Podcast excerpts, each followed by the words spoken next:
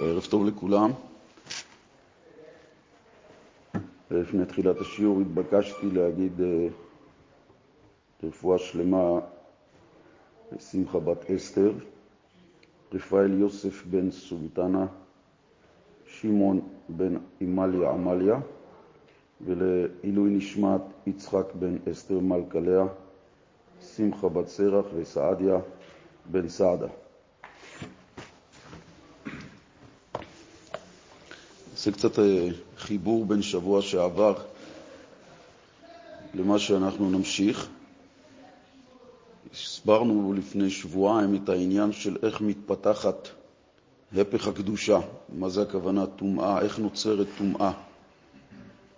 מזה שהקדוש ברוך הוא מסתיר את עצמו בדבר שעד כדי כך שהדבר נעשה גם אסור, כמו בשר טרף וכמו עורלה, שזה דבר אסור, אסור בבית האסורים מלשון אסור, שזה נמצא במקום שאין לו יכולת להשתחרר לקדושה, אז הוא נמצא במקום אסור.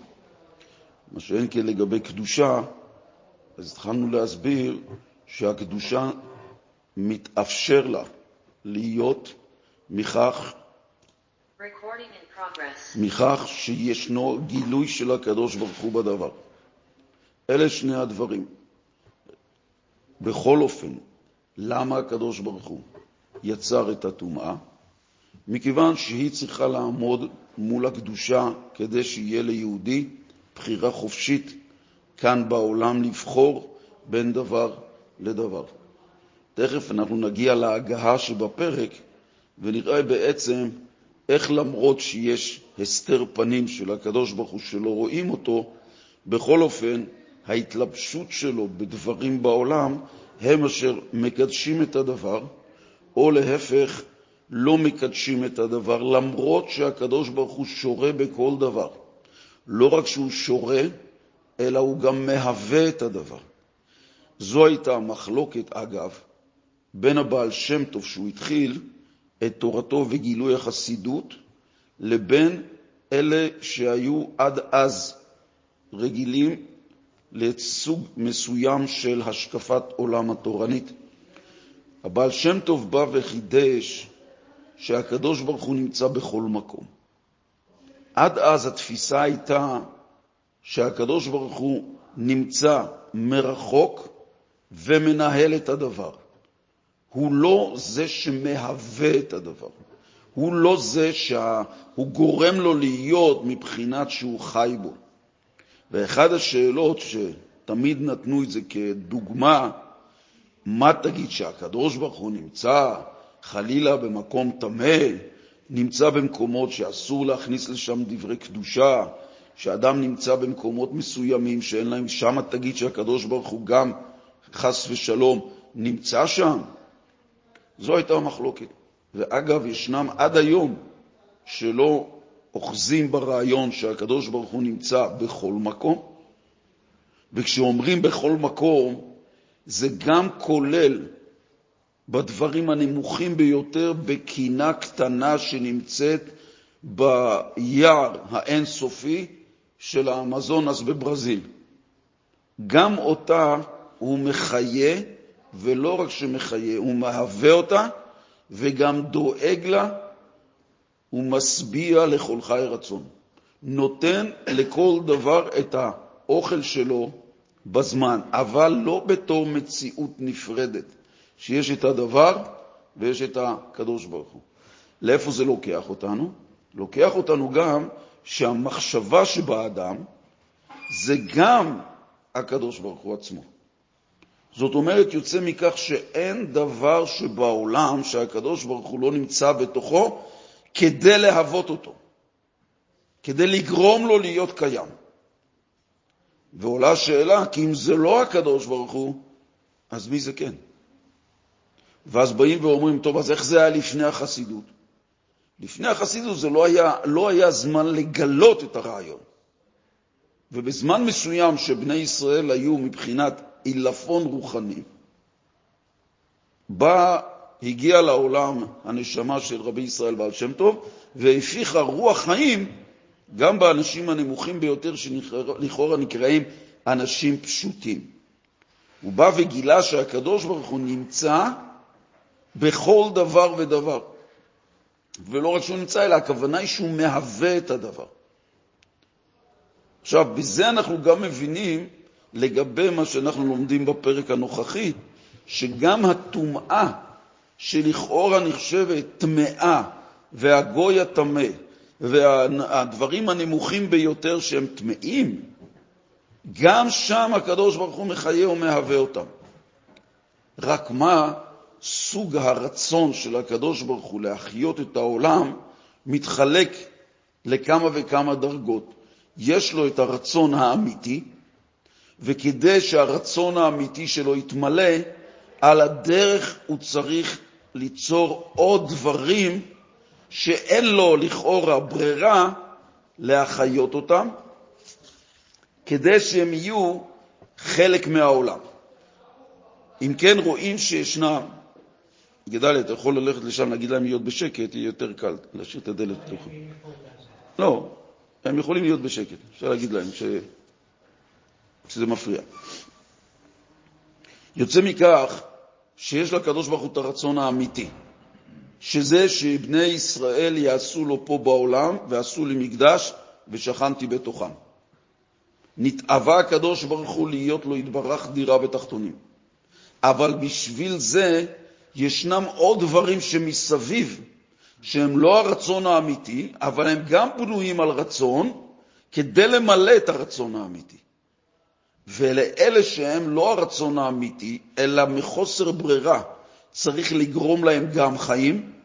על זה נאמר שהקדוש ברוך הוא נותן להם את הדבר מחוסר רצון, כאילו הוא זורק את זה מעבר לגב, ובלי אפילו להסתכל עליהם, מכיוון שהוא לא רוצה להראות פנים שהרצון האמיתי שלו מתבטא גם בזה שהוא מאכיל אותם ומחיה אותם.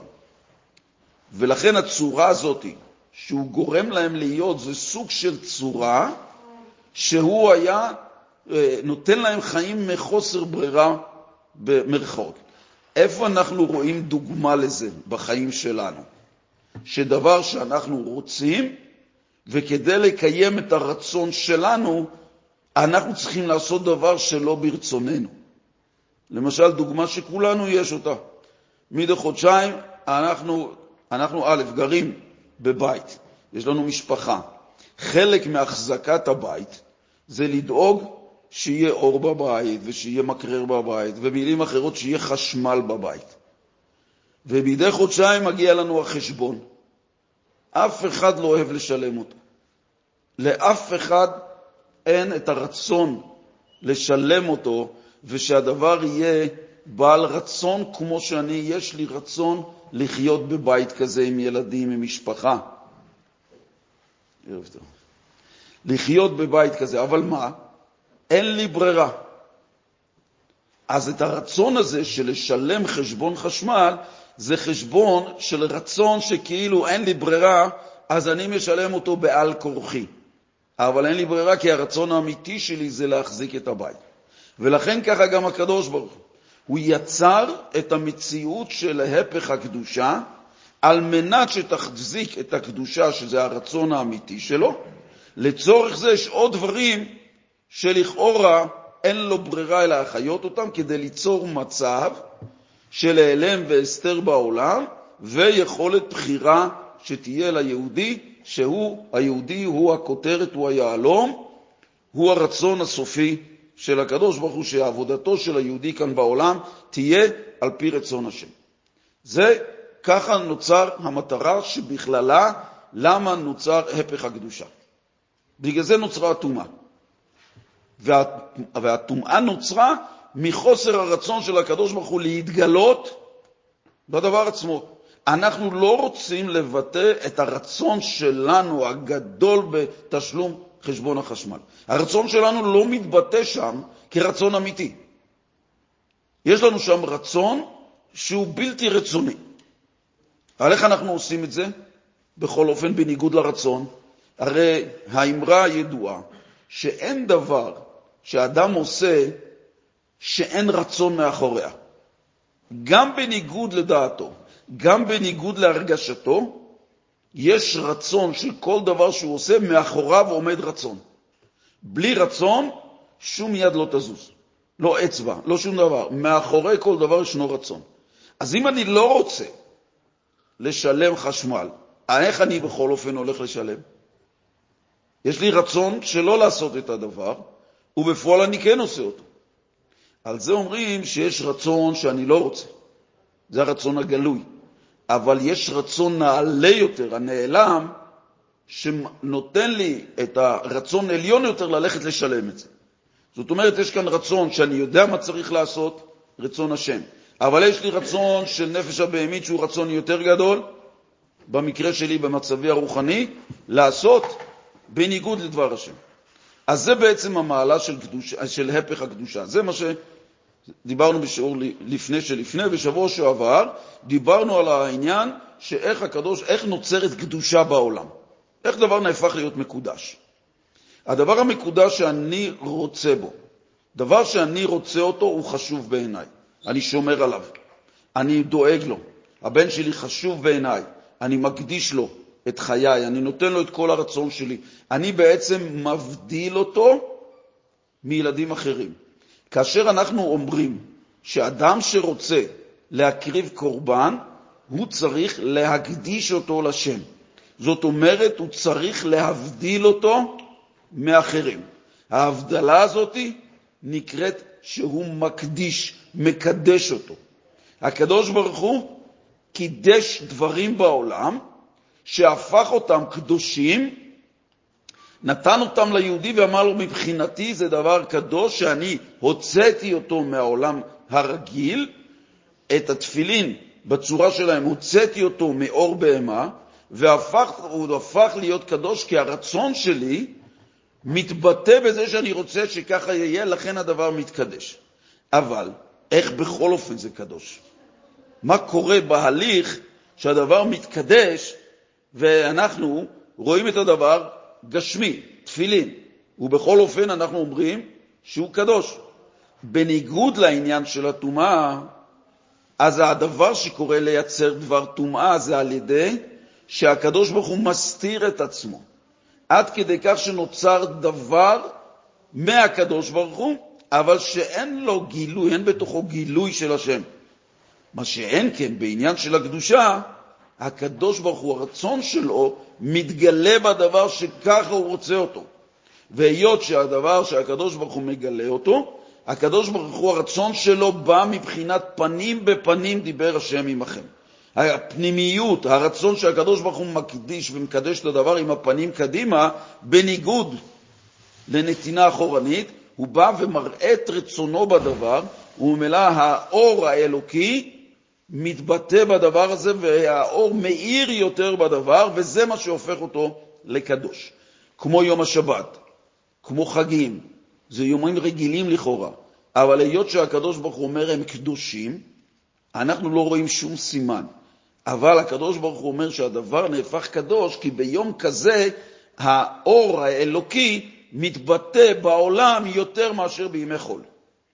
וממילא, כאשר יש הערה אלוקית, שיש מקום שאני נכנס לחדר של צדיק, אני נוגע בצדיק, אני מקבל משהו מהצדיק, הדבר עצמו מתקדש בגלל הצדיק. למרות שאני לא רואה שום שינוי, אבל היות שהצדיק נמצא שם, אני מבין שהרצון שלו להיות שם, וממילא בכל מה שנמצא שם, שהוא נוגע, הרצון שלו בא לידי ביטוי, והדבר מתקדש, לכן אני רוצה את הדבר הזה שנקרא של הצדיק. לכן זה נמצא אצלי, זה, זה דבר שנהפך להיות ביכולת של דבר של קדושה. אבל, למה אמר, הסביר בסיום השיעור הקודם, אה, אה, שואל, אומר בעל התניא, כדי שהקדוש ברוך הוא ישרה בדבר מסוים, הדבר צריך להיות כלי לקבל את היכולת שלו לקבל את האור האלוקי. ומה זה נקרא כלי? כלי זה אדם, זה הבהמה, זה האור, זה התפילין, זה המזוזות, זה הציצית, זה הלולב, וכל דבר אחר שקשור בעניינים של מצוות, צריך שהוא יהיה כלי לקבל את האור האלוקי. מה זה כלי? אומר בעל התניא שכלי שאצל האדם זה הביטול שלו לקדוש ברוך הוא. מה פשט הביטול שלו לקדוש ברוך הוא?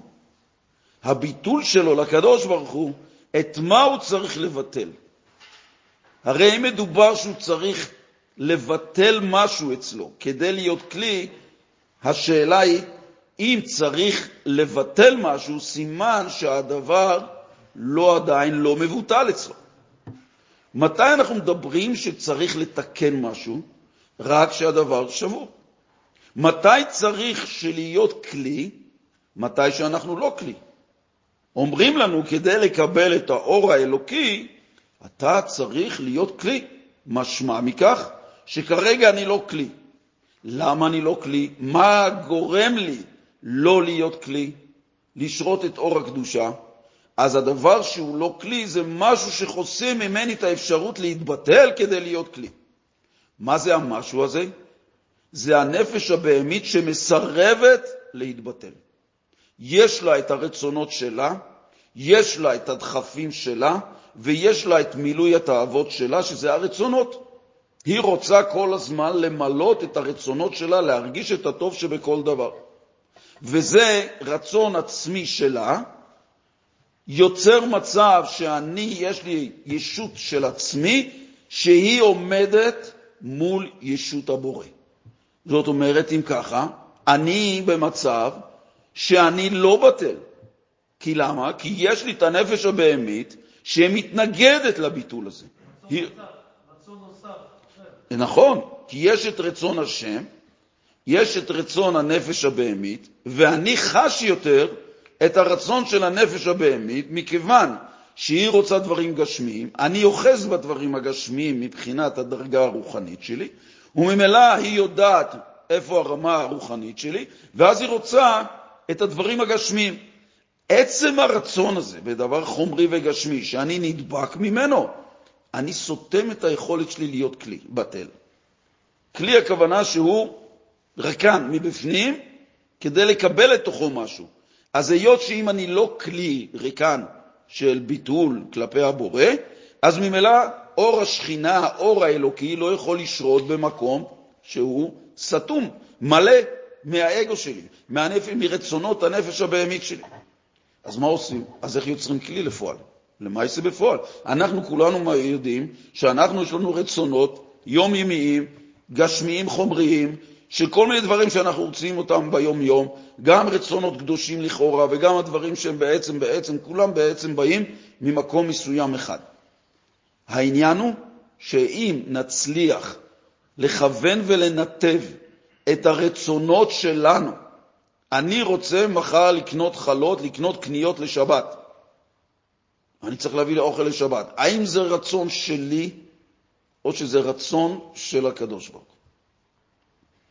אם אני לוקח את זה כרצון שלי, אני צריך לעשות, מה לעשות? אני צריך לעשות קניות, אני צריך לשבת.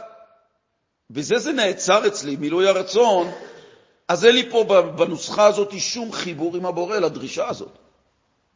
אה, אני שומר שבת כי כתוב בתורה. בסדר, אז אמרת את המילה. אבל האם אני הולך לקנות לשבת מכיוון שהקדוש ברוך הוא רוצה שאני אקנה, אז יוצא שהרצון שלי משועבד לרצון שלו. זה אמירה שאם מישהו יגיד, אני עכשיו הולך לעשות משהו בגלל שהקדוש ברוך הוא אמר, בגלל שהוא שמע את זה בשיעור ואומר את זה כמשפט, הדבר הזה לא ישפיע שום דבר, אבל זה התחלה. זה התחלה. זה ישפיע, אבל התחלה, כי זה, כי זה מכיוון שיש לנו הרגל של עשרות שנים, לכן השינוי בזה לא קורה. קודם כל צריך לדעת מה זה התודעה שאליה צריכים להכניס. אנחנו בינתיים נכניס את זה אולי לאוזניים, ונכניס את זה לאמירה שבפה, אבל מכאן עד להכניס את זה לתודעה, שזה הידיעה, זה רמה שהיא... אני למשל רוצה לשתף אתכם במשהו. השבוע יצא לי ללמוד אה, אה, גמרא עם מישהו, ותוך כדי, אז אומר, הגמרא אומרת שככה, כולם מכירים את המשפט הזה, הגמרא אומרת, הגמרא אומרת, הגמרא אומרת. יוצא מצב שבאמירה הזאת של הגמרא אומרת, אנחנו מתייחסים ללימוד שיש פה מישהו שקוראים לה גמרא, והיא מלמדת אותנו. אבל אם אדם יתחיל להתרגל להגיד, נניח, טוב, אז אנחנו נמצאים באלו מציאות. זה אומר כולה שלי, זה אומר כולה שלי, אז הגמרא, סליחה, אז הקדוש ברוך הוא אומר יחלוק. בתרגול כזה יוצא שבן אדם לומד את תורת השם, שהוא כל הזמן מתחבר לזה שהקדוש ברוך הוא אמר שזה הדין. אז הקדוש ברוך הוא בא בתורה וחולק על זה. והקדוש ברוך הוא מביא דעה אחרת, דרך אותו תנא, ואז יוצא מצב שבן אדם הולך יותר ויותר מתחבר בלימוד שלו עם הקדוש ברוך הוא. אבל בצורה שהוא לומד באופן הזה שזה משכיח מי עומד מאחורי הגמרא, אז יוצא מצב שבן אדם לומד את החומר עם ניתוק שכלי ונפשי, בגלל החזרות, בגלל שנים שלומדים את אותו דבר, בעצם שהוא הולך ללמוד את תורת השם, אז הוא לומד את הגמרא. ללא חיבור, שכמובן צריך לדעת שזה תורת השם. אז זה גם עניין שדיברתם על תודעה, שכמה צריך לחזור על הדברים כדי שיקרו. אז אם כן, בנושא הזה, של להיות כלי להשראה, בחסידות, בכל תורת החסידות, זה אחד היסודות, אם לא היסוד העיקרי, בעבודת השם. להצליח לקבל את האור האלוקי של הקדוש ברוך הוא, זה כאשר אני בטל אליו. עבד, כאשר הוא רוצה למלא בצורה המלאה את רצון האדון, זה מתי שהוא בטל אליו ומבצע את רצונו כאילו זה רצון העבד. של... העבד עושה את הרצון של האדון כאילו זה רצון שלו. ולכן אז הוא יכול לעשות את הרצון שלו בשמחה, ועושה את זה עם מוטיבציה, ועושה את זה בצורה הכי טובה. ולמה? כי הרצון של האדון זה הפך להיות הרצון שלי, וממילא אם זה רצון שלי, אני הולך למלא את הרצון שלי, כי בזה שאני אמלא את הרצון שלי, יהיה לי טוב.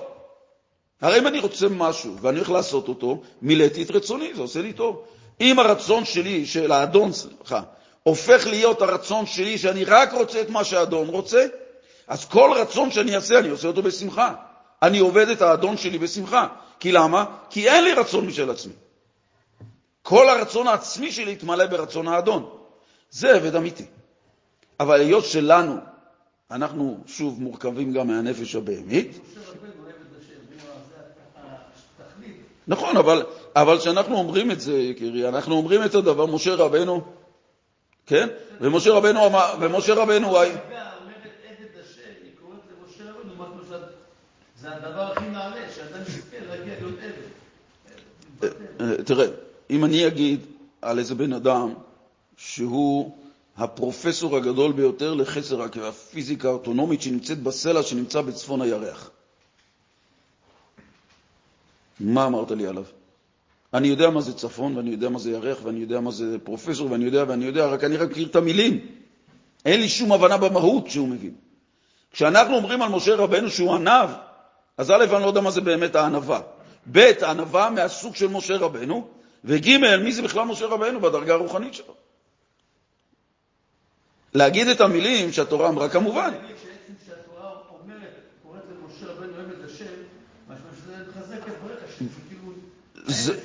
זה ברור. אנחנו שואף, התורה סיפרה לנו את הדברים כדי שנשאף למשהו מהסוג הזה.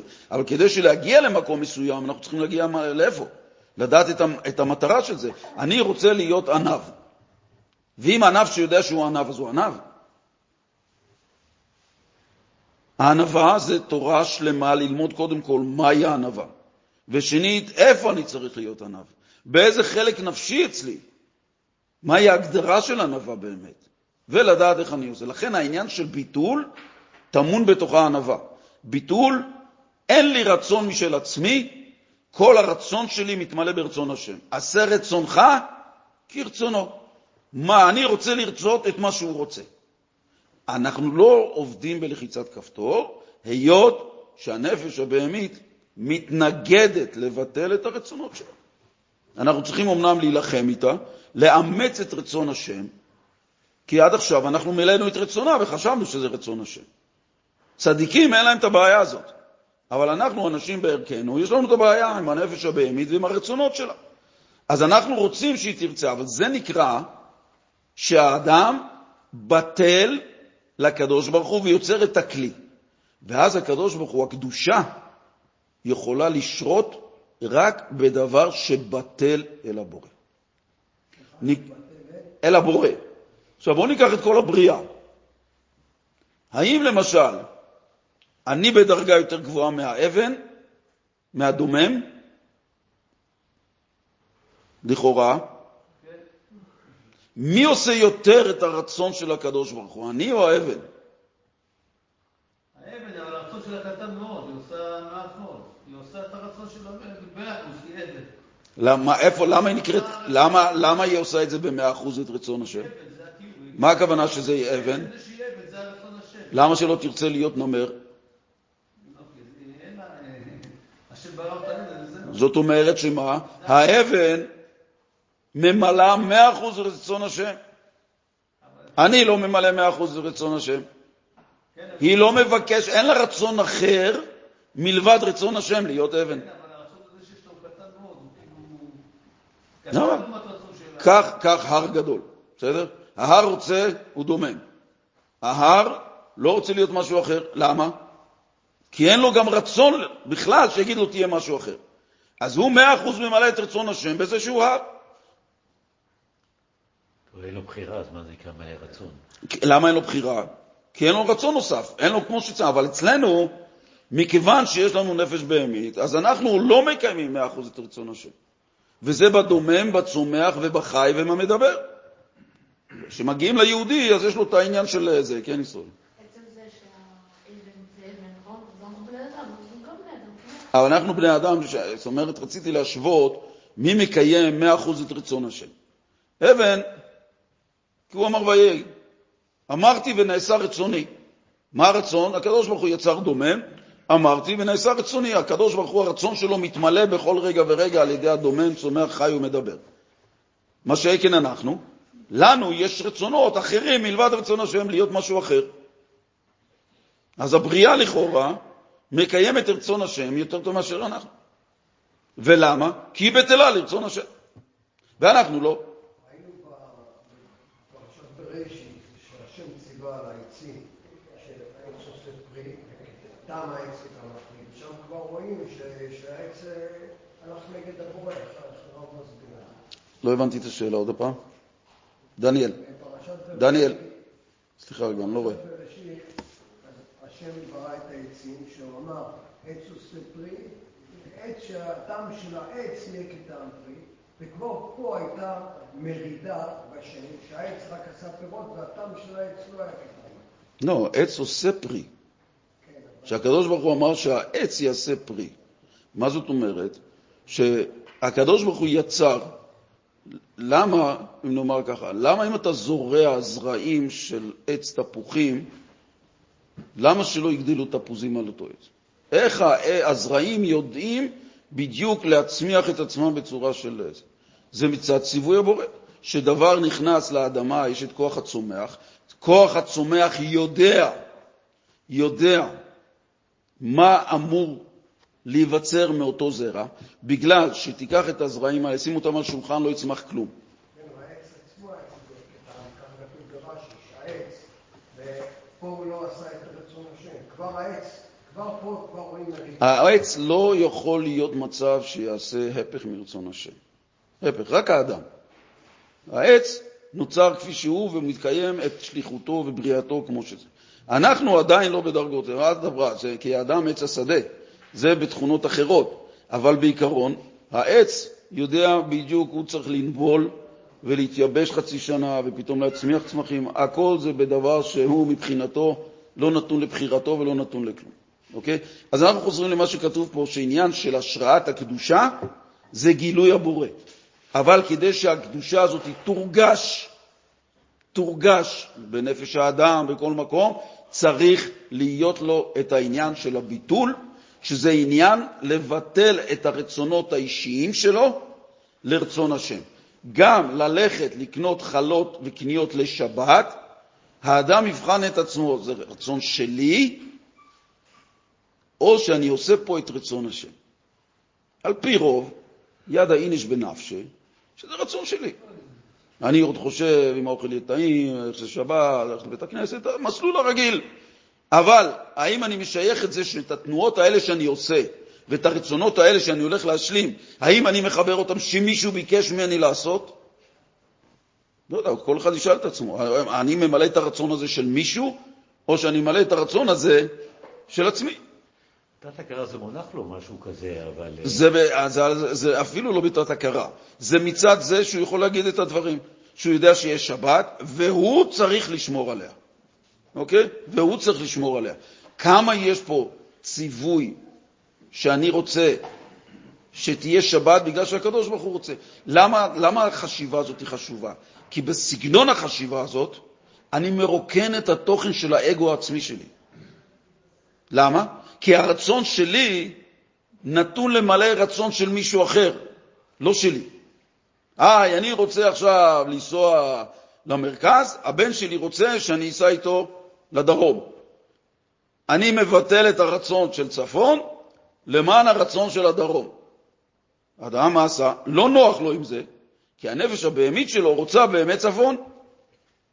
וזה שהוא מכופף אותה, הוא מכריח אותה לוותר על הרצון ועל הטוב שיהיה לה במילוי הרצון. כי למה? כי היא מסמנת לו, אם אני אסע, אם תיקח אותי עכשיו צפונה, יהיה לי שם כיף. ולמה? מה כל העניין? שהוא רוצה לנסוע בשביל ההרגשה הטובה שתהיה לו. עכשיו, בזה שהוא משנה מסלול, הוא משנה ומוותר על ההרגשה הטובה שאמורה להיות לו. ויכול להיות שלדרום הוא נוסע בקבלת עול, בחוסר חשק, אין לו מה לעשות שם, אבל כרגע האומן הזה, הוא ביטל את הרצון שלו למען רצון הבן שלו. זאת אומרת, יכול להיות מצב שאנחנו יכולים לבטל את הרצון שלנו מול רצון השם, שזה דבר נכון ואפשרי, כמו שאנחנו עושים את זה פה. רק העניין הוא, האם אני מבטל את רצוני בשמחה למען השם, או שהרצון שלי מחוסר ברירה, אני צריך לקום בבוקר, אני צריך להתפלל, אני צריך לעשות א', ב', ג', כל העולם הוא אחרת, רק אני כזה משועבד, אני צריך עכשיו לנסוע לפה, אני צריך לעשות כל הקשרים, להניח תפילין, לבוא אחר כך, מנחם הערב, ללמוד, זה, הבית, חינוך, הכל, הכל, הכל. איך אני עושה את זה? ואם אדם שואל את עצמו באמת, למה אני לא חי את זה?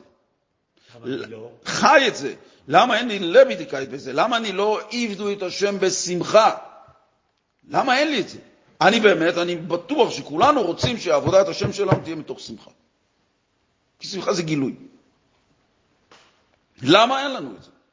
כי מכיוון שאנחנו מערבבים את כל מה שאנחנו עושים כרצון אישי שלנו. לא משייכים לרצון השם. להגיד בסדר, אין לנו בעיה להגיד את הדברים, אבל זה כמו שאמר מקודם, זה צריך להיות ענב כמו משה רבנו. בסדר, תראה לי את הכפתור, אני אלחץ. אבל מה? אותו דבר, שהדברים שאנחנו עושים, האם אני יושב ללמוד, אני באתי לפה, אני מקדש את השבת, אני מניח תפילין, האם זה רצון של מי? אני ממלא רצון של מי? לכן, האופן הזה, שכל זמן שאני תולה את זה בעצמי, אז אני לא יכול להיות כלי בטל לקבל את אור הקדושה. אבל אם אדם מניח תפילין, מה, הוא עושה את זה לרצונו האישי? הוא יודע שהשם ציווה. הוא לא חי את זה כל רגע, אבל הוא יודע שהשם ציווה את זה, זה לא... בסדר, מה זה... יש לו בזה? זה... מה זה... יש לו איזה רצון אישי יש לו בתפילין? זה... זה אה, רק רצון השם, רק מה, הוא לא חי את זה כל רגע אולי. אה, הוא לא, אנחנו כאן מדברים על זה שאנחנו לא חיים את זה כל רגע, בסדר? אבל זו הבעיה. אנחנו מנסים לפתור אותה, שאנחנו רוצים לקיים את הדבר שזה רצון השם, לא רצון שלי. עכשיו, מה אתה אומר שזה, מה, איך אני כאן שאני מניח תפילין, זה רצון, איזה, זה רצון אישי שלי? כן, אם לא תרצה, אז אתה לא תבוא לעשות את זה. זה שאתה בא ומניח תפילין? זה מכיוון שא', יכול לתלות את זה בזה שאני לא אבוא להניח תפילין, מה, מה אני, אדם חילוני, מה אני פתאום אפסיק להניח תפילין, זה הגיוני, מה אני אגיד לאשתי בבית, מה אני אגיד למה, אני בא לבית הכנסת, לא הולך לבית הכנסת, אני בא, לא מניח תפילין, מה זאת אומרת, אני פה הקפדתי כל יום להניח תפילין במשך חיי, ואני יכול אחר כך להתגאות בזה שבחיים שלי לא פספסתי יום. זה שוב אני. זאת אומרת, כל הביטול של הדברים נע סביב הרצון שלי. אני עושה את הדברים, האם אני באמת עושה אותם בגלל הקדוש ברוך הוא? לא. אז אם כן, בגלל מי? נשאר עוד מישהו חוץ ממני? אין, זה רק אני. זה שזה יכול להיות סיבות עמוקות יותר, דקות יותר, בסופו של דבר נשאר גם רצון שלי. ולכן, השורה התחתונה בנושא, כדי להגיע למצב שאני אוכל להגיד רצון השם, אני צריך להגיע להיות בטל אליו. בטל זה לבטל את רצוני, לרצות את מה שהוא רוצה. אני רוצה את מה שהבן שלי רוצה. זה אני יכול להבין גם. זה גם אני מרגיש גם. אני מבטל את רצוני בפני רצון מי שאני אוהב. על דרך זה, אני, אם אני לא מבטל את הרצון שלי מול רצון בורא עולם, סימן שאני לא מודע לרצון שלו, אני לא רואה בזה רצון שלו, ושנית, הרצון שלו מתנגש לי עם הרצון שלי. ואם זה מתנגש, אז אני לכאורה מרגיש את זה. רגע, אני, הולך לעשות מצוות, מה? אני הולך לעשות מצוות. אה, הוא רוצה שתעשה את זה בצורה יותר שמחה? אה, עם כל הכבוד לך, אני התרגלתי לעשות ככה. זה התנגשות בין רצון השם לבין הרצון שלי. אדם שעושה מצוות בכפייה, סוף סוף הוא עושה את זה בכפייה. אנחנו, הרב, אנחנו, מתוך, אנחנו. צריכים לקיים הכל, אמרנו את זה כבר כמה וכמה פעמים, מתוך קבלת עול, מתוך חוסר חשק, מתוך זה, לא משנה, שאדם יגרור את הגוף שלו לבית הכנסת, להניח תפילין. אם הוא, אם הוא, הוא. אם הוא בטל לרצון שלו, בלי רצון עצמי של האדם, הוא לא יכול... נדייק במשהו, אוקיי? הנושא של רצון. ישנו ספר של הרבי הרש"ב, אבא של הרבי הקודם, שקוראים לספר הזה תרע"ב, שקוראים לזה ע"ב. יש תרס"ו, שקוראים לזה ס"ו, וזה קוראים לזה ע"ב. שני ספרים מאוד מאוד עוסקים בהשכלה, דקות, ספרים מאוד מאוד עמוקים.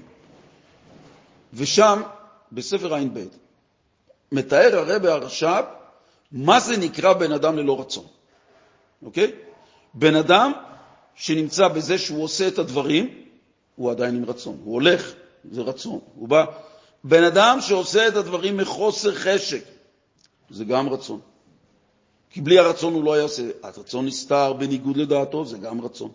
מתי מתייבשים לו גידי הרצון, ככה הוא מכנה את זה? הוא אומר שבמוח יש לנו גידים שנקראים גידי הרצון, וכשהם מתייבשים, האדם נמצא במצב של מניה.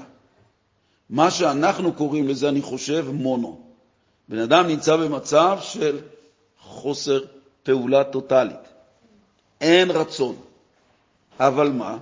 בעומק של הדבר גם, זה שבן אדם נמצא במקום, במצב מסוים, גם זה נבע מהרצון שלו, של האדם.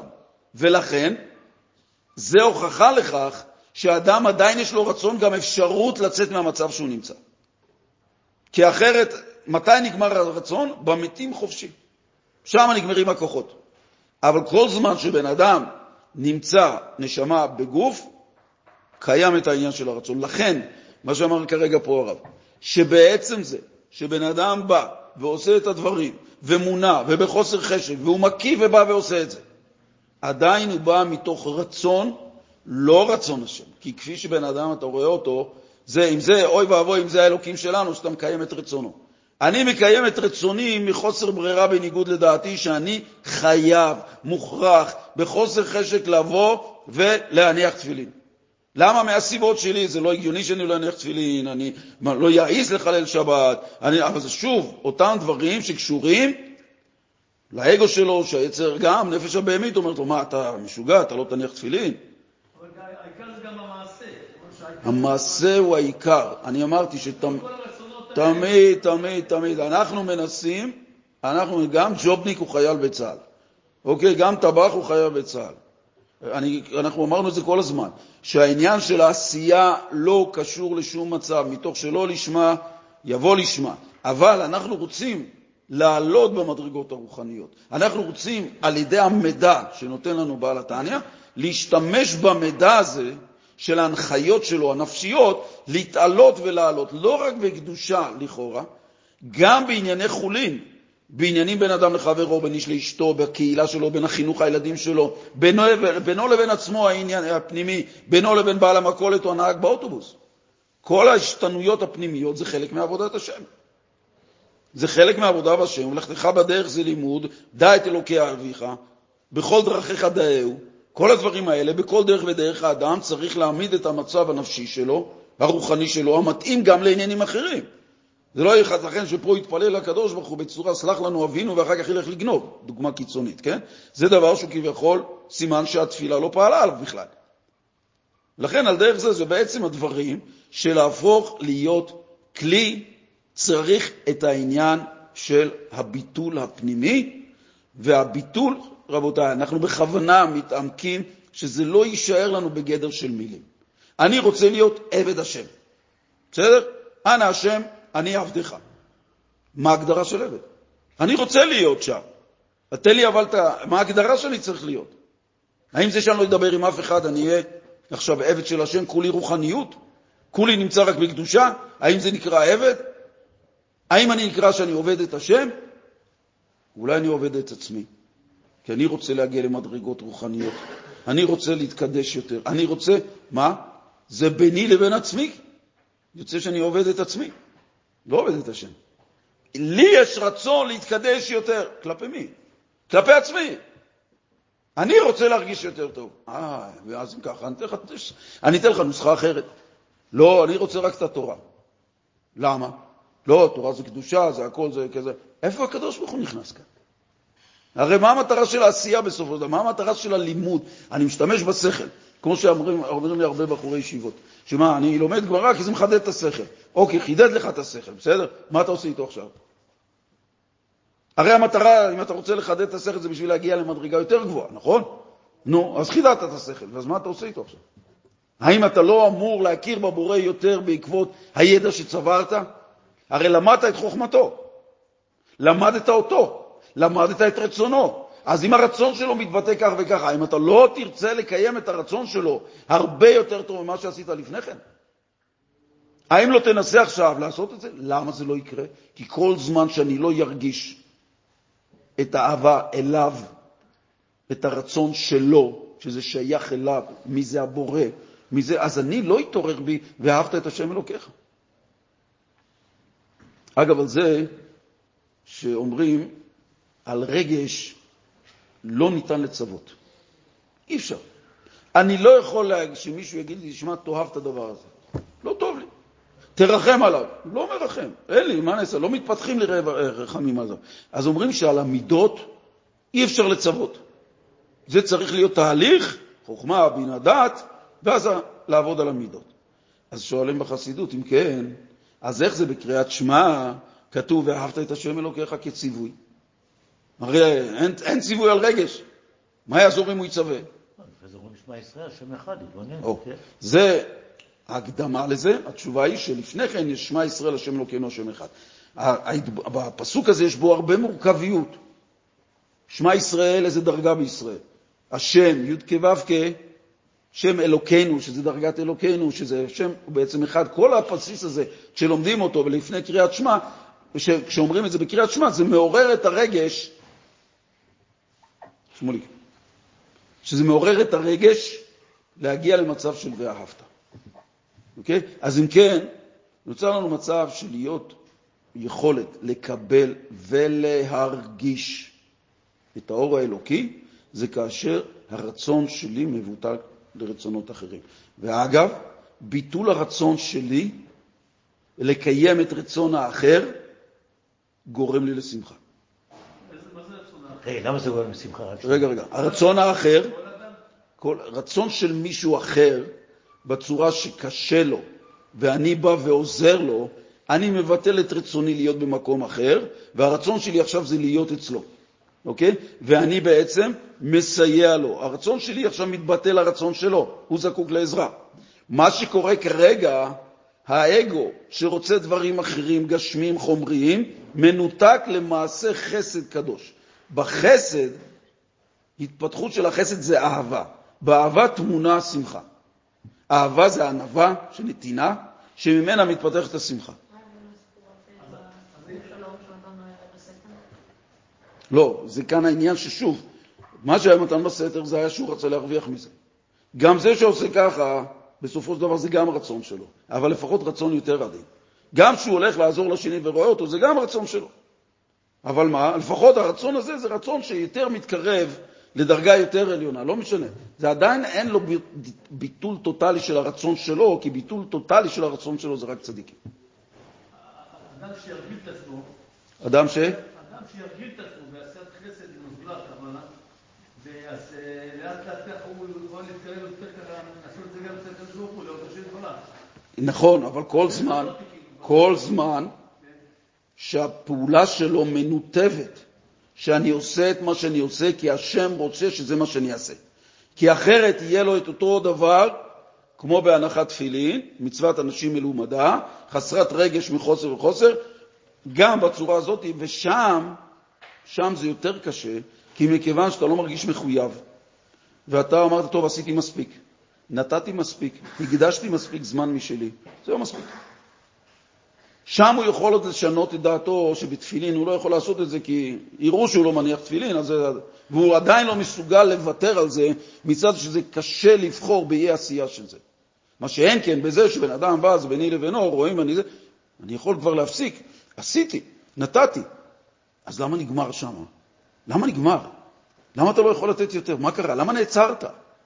כי משהו בתוכי עוצר אותי לעשות את הדבר. כלומר, בנתינה שלי אני כבר לא מרגיש שזה עושה לי טוב, הוא כבר נודניק. זה דבר שכבר נהפך לי להיות נטל, נהפך להיות לי קשה. עוד הפעם לעשות איתו, עוד הפעם הוא נוקש על הדלת, עוד פעם אומרים לי שהוא צריך עזרה, אז מישהו אחר ומישהו אחר, חלאס, אין לי כוח לזה. למה? כי הנפש הבהמית שלי בתחילה הרגישה טוב מזה, ועכשיו זה כבר, אין לה שום מזה שום, שום רצון, אין לה שום מזה שום צורה של הנאה או שמחה, אז למה שאני אעשה את זה? אבל אם הוא מצליח לקשר את מה שהוא עושה, שזה רצון הבורא, ואני עושה את רצונו, אז זה מעודד אותו לצאת מהנפש הבהמית, מהרצונות האישיים שלה, ולהצליח לכפוף אותה לרצון השם. אבל זה כאשר אני תמיד מקשר את זה לרצון השם. כל דבר, העבודה למשל אצל חסידים, שמי שעושה את זה בכל אופן, ההכנות לתפילה, כדי שהתפילה וקיום הנחת התפילין לא יהיו באופן כזה של מצוות אנשים מלומדה, באתי ואני צריך לקרוא טקסט מאיזה ספר, אני צריך לשים על היד ולעשות את זה טוב ככה וככה, אין לי ברירה, ראש נמצא זה, אני סך הכל רוצה לסמן לי וי קטן, הנחתי תפילין, אוקיי? אז לצורך זה, הקדוש ברוך הוא הקדיש לנו את הזמן שלו. ונתן לנו שלוש, יש לנו 24 שעות, אבל מתוכם הוא הקדיש לנו זמן שאומר, תשמע, אני נותן לך את האפשרות לפנות אליי באופן אישי. דבר איתי. כדי להפיל את האסימון הזה בתוכנו, אז אנחנו הולכים למקווה בבוקר, וזה עניין של טהרה. לא מובן היכן הטהרה, כי זה סוג הדברים שלא מובנים. אבל מה? ככה כתוב שמקווה עושה את העניין של טהרה. ללמוד לפני כן, לחשוב על הקדוש ברוך הוא, סתם חשיבה של כמה דקות ביני לבינו. במקום שאני באופן אוטומטי חושב על הדברים האישיים שלי, מה אני הולך לעשות היום, אני חושב, כל אחד ישאל את עצמו, מתי פעם אחרונה ישבתי ביני לבין עצמי, מתי ישבתי ביני לבין עצמי פעם אחרונה, וחשבתי רק על הקדוש ברוך הוא. מה, איך אני אחשוב על הקדוש ברוך הוא? אני אשאל שאלה. נעלה שאלה, אני רוצה לשמוע את דעתכם, בסדר? כשאני מוריד את זה למילים האלה, אין דבר כזה. וזו שאלה מתקילה. כל אחד, אני רוצה, אבל שבאמת, לא, כל אחד יכול להגיד, לבטא את דרכו, להציל את עצמו. מה דעתכם על הקדוש ברוך?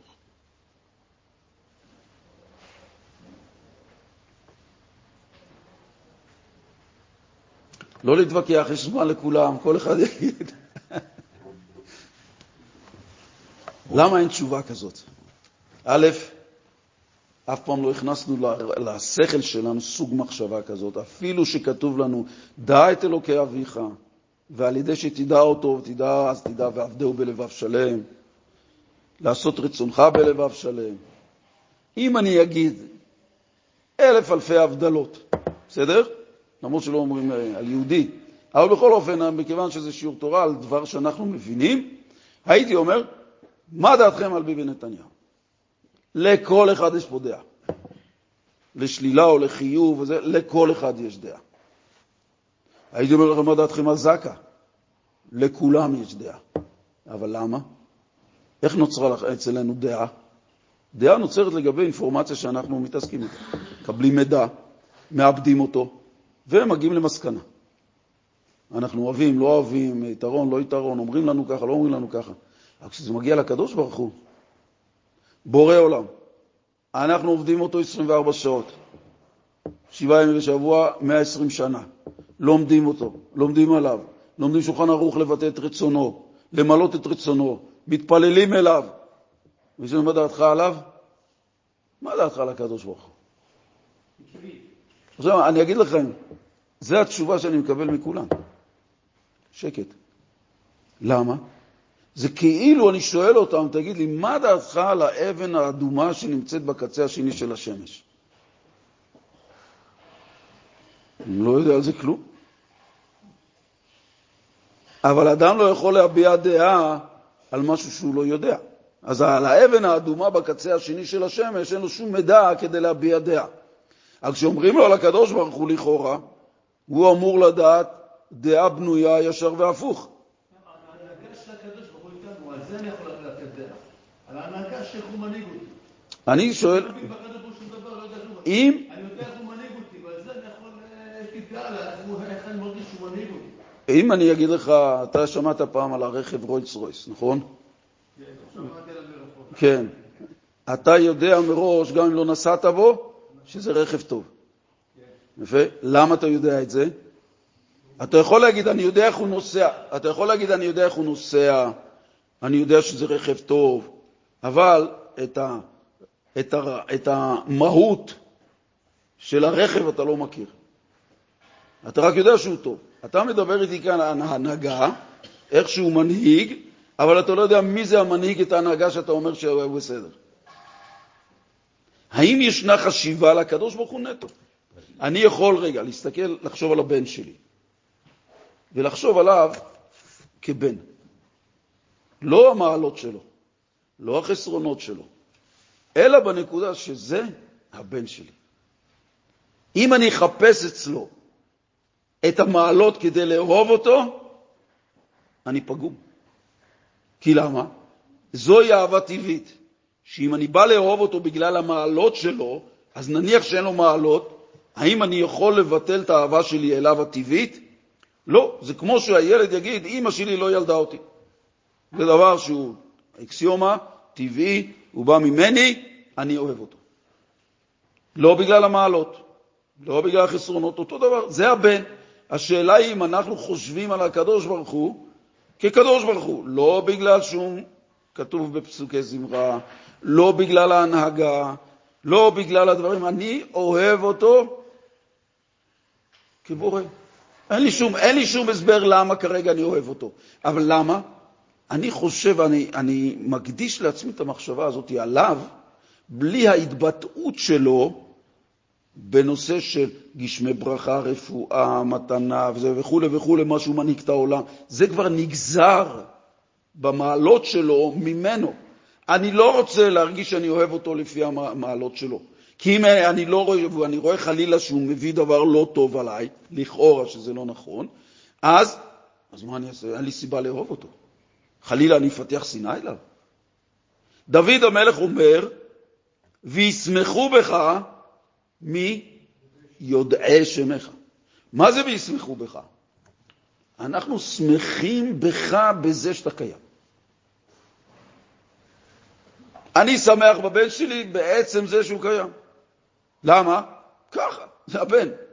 אני צריך הסברים להגיד למה אני אוהב אותו, בגלל מה? אני שמח בזה שיש לי בן. עצם זה שיש לי בן אני אוהב. וישמחו בך, אני שמח בעצם המציאות של הבן. דוד המלך שמח בעצם זה שיש אלוקים. לא במעלות. היו אומרים את זה על הבעל התניא, שהוא היה מגיע לדבקות. הוא היה מתגלגל על הרצפה, והיו שומעים אותו אומר, אני לא רוצה את המצוות שלך, ואני לא רוצה את גן עדן שלך, אני רוצה רק אותך. מה הפשט? כל עניין של גן עדן ומצוות זה פעולות מאת הבורא שנגזרים ממנו כדי להידבק אליו. בעל התניא אומר, אני לא רוצה את הדרגות האלה, אני רוצה אותך. אבל מי זה אותך? זה מה... אם נוכל להסביר, אנחנו יכולים להגיד אין סוף, בורא, אבל מה? מהות לא נוכל להבין, אבל אנחנו עובדים על המציאות. רגע, רגע, רגע, אנחנו עובדים על המציאות להבין את הבורא, שזה נוגד לגמרי את השכל שלנו. למה? להגיד אין סופי זה מה שהוא, אנחנו לא, השכל מוגבל שלא יכול לקלוט. הקדוש ברוך הוא היה, הווה ויהיה, השכל שלנו לא יכול להבין מה זה באותו רגע שהוא ממלא את שלושתם. הוא המדע, הוא היודע והוא הנודע. לא יכולים להבין. עבר, הווה ויהיה, אותו דבר אצלו. כל אבל מה? אנחנו יכולים להבין איזה מופלא זה שהוא יכול לעבוד גם את זה, יכול להוות להיות גם כזה, ויכול להיות בלתי נגמר, ויכול להיות בורא שבכל רגע מהווה את כל הבריאה. נותן לכל דבר את החיים שלו. אנחנו אומרים, תשמע, אני בכוונה מגשם, רבותיי, אני מגשם כדי שהשכל שלנו רגיל למילים האלה. אומר, אומר, אה, נכון, אבל זה, אנחנו מדברים נכון. אנחנו, נכון, נכון, נכון, כי למה? כי היכולת שלנו להגיע לאהבת השם בדרגות שלנו נובעת דרך הפעולות שלו. כשאנחנו אומרים את פסוקי דה זמרה, עלו שמש וירח, עלו כל כוכבי אור, אנחנו מה אומרים? אנחנו משתמשים בבריאה כדי לדעת אותו. אנחנו מנסים להגיע. עכשיו מה? יוצר אור ובורא חושך. הקדוש ברוך הוא יוצר את השמש, יוצר את הירח. תגידו לי כמה אנחנו יודעים על גדולתה של השמש, כשאנחנו נשבח אותו על זה. מתי אנחנו שם חישבנו מה זה שמש? שבן אדם יראה מה זה, ילמד באוצנקלופדיה, מה גדולתה של השמש, היכולות שלה, הגודל שלה, שהיא 360 ומשהו פעמים מכדור הארץ, גוש אש ענק. אנחנו לא יכולים לתאר את זה, לא יכולים זה, אבל שאנחנו אומרים שכל זה מבחינת הבורא כאילו לא נברא. עד כדי כך זה נחשב אצלו. כאילו אין בריאה, כי הרי הוא מהווה אותה. אז הדברים האלה משתייכים מבחינת ההערצה שלנו אליו. הערצה. הערצה. נקדישה אחרונה העריצה, לא, לא צריך לפחד מהמילים. כן? אנחנו, ההערצה שלנו אליו להגיד איזה גדולה. איזה, אז מה אנחנו יוצא? שאנחנו דרך ההנהגה של העולם שלו, זה הדרגות שאנחנו יכולים להגיע לאהוב אותו. אבל אנחנו רוצים להתמקד ביותר בו ולא בפעולות שלו. כי הפעולות שלו, הכוונה היא, הן רק... אני אגיד, אתה שומע דבר תורה ממישהו, ואיזה רב צדיק לא. שמעת את הדבר, ועוד פעם ועוד פעם, ואתה פשוט מתאהב ברב הזה שאומר את זה, בצדיק הזה שאומר את זה, באדמו"ר הזה שאומר את זה, בראש הישיבה שאומר את זה, נכון? יש לך את הכבוד גם שהוא לא מדבר. אמת? יש את הכבוד ש... אני, אני אומר, אני נותן לו את הכבוד גם כשהוא לא מדבר. משמע, אני אוהב אותו גם כשהוא לא מדבר. אז אם כן, איך אני יכול לאהוב אותו? יפה, יפה. זאת אומרת, זאת אומרת, אתה מחזק את דבריי, זאת אומרת שהביטוי שלו, דרכו אני ידעתי שהוא בעל מעלה. עכשיו, זה שאני יודע שהוא בעל מעלה, אני יודע שהוא בעל מעלה גם כשהוא לא מתבטא. על דרך זה הבורא, דרך הדיבור של הוא אמר ויהי. ויאמר השם יהי אור, ויאמר השם זה הדיבור. אצלו הדיבור יוצר. עכשיו, שאני יודע שהוא עשה את כל הדבר הענק הזה, ואת כל הבריאה ואת האין סוף, אז אני יודע שכדי ליצור דבר כזה צריך להיות משהו בלתי מוגבל. אז הבעל שהוא הבלתי מוגבל, אם זה התנועה שיוצאת ממנו, אז כל שכן שאני אוהב אותו, הרבה הרבה יותר. אז אם כן יוצא שאני אוהב אותו גם אם הוא לא מתבטא. אבל מה, אצל הקדוש ברוך הוא אין מצב שהוא לא מתבטא, כי כל דבר בכל רגע זה ביטוי שלו, המחדש בכל יום תמיד, תמיד את מעשה בראשית. הדגש זה על תמיד, באופן תמידי. אבל מה מבחינתי? אני לא רואה שזה הוויה תמידית. אני רואה את הדבר עכשיו, זה דומם, פלסטיק, אין לי שום קשר בינו, אני לא רואה בו שום קשר בינו לבין הבורא. אבל... בסדר, זה אנחנו אומרים. אני לא רואה בזה שמשהו שהקדוש... אתה רואה בזה שהקדוש ברוך הוא מחיה אותו? אתה מרגיש את זה? לא, אנחנו לא, אנחנו לא, אנחנו... אמירות זה בסדר. אנחנו צריכים להגיד את זה, כי האמירה היא ההתחלה שמפתחת אחר כך רגשות. אבל בעיקרון, שלא בן אדם יגיד שאני מאמין שהקדוש ברוך הוא מהווה, זה בסדר, תגיד. אבל אני רוצה בבחינת העלאה הדרגתית שלי, הרוחנית, להגיע לזה באמת, שאני ארגיש את זה. על דרך זה גם העניין של זה, שהקדוש ברוך הוא מתבטא בעולם, זה גדולתו. אבל דרך הדברים האלה כרגע הוא צמצם את עצמו כדי שאנחנו נגיע אליו חזרה על ידי דברים שהשכל שלנו מבין כבן אנוש. הוא צמצם את עצמו לתורה. הוא הכניס את עצמו בתורה, שאנחנו נלמד את התורה, השור שנגח את הפרה. כי המושגים הם, ברוחניות יש שור שנגח את הפרה מבחינה רוחנית. אבל מה, היות שזה רוחני ואנחנו לא נבין בזה, אז הקדוש ברוך הוא גישם וצמצם את זה, עד שזה הגיע לשור גשמי ופרה גשמית, שהשורש שלהם הוא רוחני, אבל זה התבטא כאן למטה, ולכן זה נכנס בתורה גם. למה? שור שנגח את הפרה, זה הרצון של הקדוש ברוך הוא, במקרה כזה יהיה א', ב', ג'. זה לא הרצון של הגמרא, זה הרצון של הקדוש ברוך הוא, שאני לומד את זה בגמרא. על דרך זה כל היתר. זה העניין שהוא שאנחנו נגיע לבורא בזה שאנחנו נדע אותו. ככל שנתעמק בו, ככל שננסה להבין יותר את פעולותיו, ואחר כך לדעת מי עומד מאחוריהם, יוצר לי מצב של ביטול עצמי מול גדולתו. והביטול הזה הוא ללא מאבק. הוא ללא? ללא מאבק עם הנפש הבהמית. למה? כי זה אור. התעסקות חשיבתית על הקדוש ברוך הוא, על מצוותיו או על גדולתו, כשאני רואה את השמש, אני לא מסתכל כמו עובדי כוכבים חלילה, של לעבוד את השמש בגדולתה, אלא הגדולה שלה היא כל כך גדולה שאני יודע שמישהו עשה אותה. וזה אני, אני לא אומר, הקדוש ברוך עשה את השמש ואני לא מבין בגדולתה. אני לא מבין מה זה. אלא מאי? אני צריך להבין את גדולתה שהקדוש ברוך הוא עשה אותה. אז למה זה גורם לי? זה גורם לי יותר להעריץ, להתבטל ולאהוב את בעל היכולת שעשה את הבריאה הזאת. ועל ידי זה, זה אור מבחינתי. בחשיבה, בהתעמקות, באור שלו, מאיר אצלי את החושך של הנפש הבהמית. ומילא הנפש הבהמית, אני לא צריך לריב איתה כדי שיתבטל רצונה. היא לא אוהבת להתבונן על גדלות הבורא מסתום מהנפש הבהמית. הנפש הבהמית אוהבת... לא הנפש הבהמית אוהבת שכל. הנפש הבהמית תיתן לה דברי שכל, היא תתאהב והיא תרצה את זה גם. אם היא אוהבת דברי שכל, אז אתה עושה את זה. ברגע שהוכחת לה, תזכור, נפש הבהמית זה כוח שמתאווה, ללא עיניים. זה רק כוח שמתאווה. לכן אמרנו כבר, למה חז"ל אה, אה, אסרו עלינו הנושא של שמירת עיניים?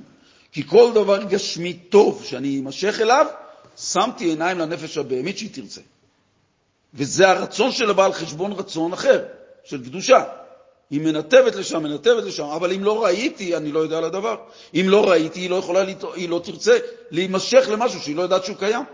אין לה עיניים, אלא אם כן אני מלביש לה. על דרך השלילה יש את החיוב. אם אני מלביש לה עיניים על דברים אלוקים, אתה אומר, אבל זה דבר אלוקי, הוא לא גשמי, איך אני אראה לה? יש דבר שנקרא עיני השכל. עיני השכל, אני יכול עכשיו להגיד למישהו, תטהר את הכובע שלי בצבע ורוד. אפשרי. משמע מכך, א', שהמוח שלי בשליטתי. יכול להיות שאני יכול לשלוט עליו, זו הוכחה. שלא יכול להגיד, המוח עושה מה שהוא רוצה. לא, הנה, אמרתי לו, תחשוב ככה, הוא חשב ככה. ב', עיני השכל רואים את הדבר, כמו בעיניים גשמיות, צבע ורוד, הנפש הבהמית רואה את זה, תרצה את זה. יש לה שכל משלה גם. ברור, ברור, אבל העיני, אז לא, אני בשכל שלי יוצר לתמונה שהיא תרצה. לה אין שכל, לה אין שכל. לה יש אהבה, יש הרי אמרנו חוכמה בינה דעת, אבל היא תרצה את מה שאני מראה לה, שזה טוב לה. עכשיו אני יכול להראות לה קדושה שזה טוב, היא תרצה את זה. אצל צדיק אין לו את המאבק הזה, אצל צדיק זה כבר גמור לגמרי שהיא רוצה רק קדושה. אין לה מצב של משהו אחר. הוא הצליח לכופף אותה, להפוך אותה גם לרצות רק טוב. אנחנו לא איפה אנחנו ואיפה זה. אבל מה, אנחנו נאבקים איתה להראות לה גם בעיני השכל שהמחשבות יישארו טהורות על מנת שהיא לא תוכל לקחת מהמחשבות שלנו לכיוון שלה. לכן זה נקרא תואר המחשבה. לשמור על תואר המחשבה. למה? כי ברגע שאני רואה משהו בשכל, ואם אני מתאר משהו לא טוב בעיני השכל, ואני רואה את זה, אני יוצר עיניים לנפש הבהמית לרצות את מה שראיתי בעיני השכל, שבכלל זה לא נמצא פה במציאות. אין את זה פה, אבל אני כן ציירתי. ואיך אני יכול לצייר דבר כזה? רק אם ראיתי אותו פעם. הרי אני לא יכול לרצות דבר שאף פעם לא ידעתי עליו. דבר שלא ידעתי, הנפש הבאמת לא יכולה לרצות. דבר שאני לא יודע איך הוא נראה, אני לא יכול לצייר אותו, אני לא יכול לתת לה. אז מה כן? אני יכול לצייר רק דברים שראיתי. אם אני מתאווה עליהם היום, אם אני רוצה אותם היום, למה? כי בזמנו שראיתי את זה, זה עשה לי טוב. לכן אני יכול עוד הפעם לחוות את ההרגשה הטובה מדבר שלילי על ידי שאני אחשוב עליו במחשבה, ופתאום אני מרגיש הרגשה טובה. נוצר כאן מצב שהנפש הבהמית ראתה את הדבר, היא זוכרת וטוב לה עם הראייה הזאת, וממילא אתה מרגיש טוב, לכן נעים לך להמשיך לחשוב על הדבר. אה, אני אשב עכשיו על גמרא, אני אשב משהו, אני אחשוב משהו בקדושה, לא יעבור. קשה לעשות את המעבר. ההנאה הרגשית שיש מדבר מסוים גשמי, שבא לנפש הבהמית, אוכל או משהו כזה, תנסה אחר כך ללמוד מוסר, תנסה אחר כך ללמוד משהו רגשי, תנסה אחר כך להתאהב במשהו שזה קדושה, כן? המעבר יהיה מאוד קשה. מאוד קשה. למה? כי נתתי לה את ההרגשה הטובה שיש לה עכשיו, היא לא רוצה לוותר על משהו אחר. כשאני אומר היא, זה לא אני, אבל מה לעשות, היא אצלי. אני אמור להנהיג אותה למקומות הנכונים, אני אמור לתת לה דברים נכונים, לראות דברים נכונים, כדי שהיא תרצה דברים נכונים. אז איך בכל אופן, בעניינים של קדושה גשמית, אז אנחנו רואים, אנחנו נמצאים במקומות של קדושה. אבל בעיני השכל אנחנו יכולים לתאר את גדולת הבורא. אנחנו יכולים לחשוב ולצייר את פסוקי דזמרה. ברוך שאמר והיה העולם. מה זאת אומרת? הקדוש ברוך הוא אמר, רק מהפה הוא יצר מציאות. אנחנו יכולים להגיד לו את זה כלום. הקדוש ברוך הוא אומר דבר, נוצר. מה זה נוצר? אז אני יכול לתאר את אין סוף הערים שיש בהימאליה. ממה הם נוצרו כל הגדולה שלהם? מהאמירה של הקדוש ברוך הוא. ממה נעצר דבר כזה של מלא מלא אנשים ומלא מלא דברים שאני מכיר בשכל? כמה אני מכיר שראיתי דברים כאלה גדולים והתפעלתי? כולם נעצרו מהאמירה של הקדוש ברוך הוא. אז הדברים האלה, מכיוון שאני מכיר את הגדולה שלהם, אז אני מתפעל עוד יותר מזה שבעצם יצר אותם. אני יכול להתפעל מאוד מרכב, אבל אני יותר אתפעל מזה שהמציא אותו, גילה אותו. איזה חוכמה, איזה דבר, אני אתפעל מהאיש. יגידו לו, אתה רוצה לפגוש אותו? בטח, איזו שאלה, מה, מה, אבל הוא לא אוטו. הוא בן אדם רגיל כמוך, מה? לא, אבל הוא זה שיש לו את היכולת, את החוכמה שנמצאת אצלו, ליצור את הדבר הזה. אז אני כמובן רוצה לפגוש אותו, כי אני מכיר במעלה של הדבר, אני מכיר במעלה של הדבר, ולכן אני מכיר במעלה של מי שעשה את זה. אבל אם אני לא אכיר במעלה של הדבר, אז לא אכפת לי מי שעשה את זה גם. אני מכיר במעלה של הכוס. קרטון, אה, בוא תפגוש את זה עם מי שיצר את זה, מי זה שהמציא את זה. לא מעניין אותי. לא מעניין. אז ככל שאני מכיר במעלה של הדבר, אני ככה מעלה, מכיר גם בדבר שזה. כרגע זה חסר חשיבות, אבל אני יכול לייצר אצלי חשיבות. איך זה התפתח להיות כוס? זה בא מעץ. הבן אדם שעשה את זה, הפך את זה למהלך חיים, שעד שהוא יצר המצאה משל עצמו. הוא גילה משהו שהוא באמת זה, ואז אתה יכול, אחרי שביררת את הדבר, לדעת, תשמע, זה גדול באמת, אני רוצה לפגוש את מי שעשה את זה. על דרך זה, של דברים, מי עשה את הדבר הזה? פלסטיק? הקדוש ברוך הוא. לא, זה לא... אבל אני יכול להפוך את הדבר הזה, מאיפה בא הפלסטיק? בתהליך הראשוני הראשוני, שהקדוש ברוך הוא יצר, ואת כל התהליך עד שזה הגיע, וזה יכול להיות בלוטוס ולקלוט דברים אחרים, בלי חיבורים, בלי זה וזה. שמע, זה גדול. אבל מה עשיתי כאן? איך הפכתי את זה לחשוב? כרגע, בלי שאני אדע את הדבר, זה גם מבחינתי כמו תפילין, להבדיל. מה? תפילין, אני אומר, זה קדוש, אותו דבר, אבל אין לי שום תובנה והבנה בדבר, ומילא גם מציבה על זה. אז לכן מבחינתי זה דבר שהוא נעשה באופן הזה שלא תופס אצלי שום חשיבות. אני לא אלמד מספיק תורה כי אני לא מספיק מבין את החשיבות של התורה. אנחנו יכולים להגיד עשר שנים, תשב תלמד, תשב תלמד, תשב תלמד, ביטול תרא, ביטול תרא, זה זה, תצא גדול, תהיה ענק, זה, הכל טוב ויפה. אבל תסביר לי מה אני עושה. הרצון שלי יגדל פי כמה אם אני אדע מה זה התורה ואת מה אני לומד, ושל מי, ומהי. אני לומד את חוכמת הבורא. אתה לומד אותו, אתה לומד את רצונותיו. יוצא מצב שאני לומד אותו כשאני לא נמצא פה. אני לומד את הגדולה, אני לומד משהו ענק, אני משהו אדיר, משהו אינסופי, שמבחינתי אני בטל בכל ההגדרות האלה.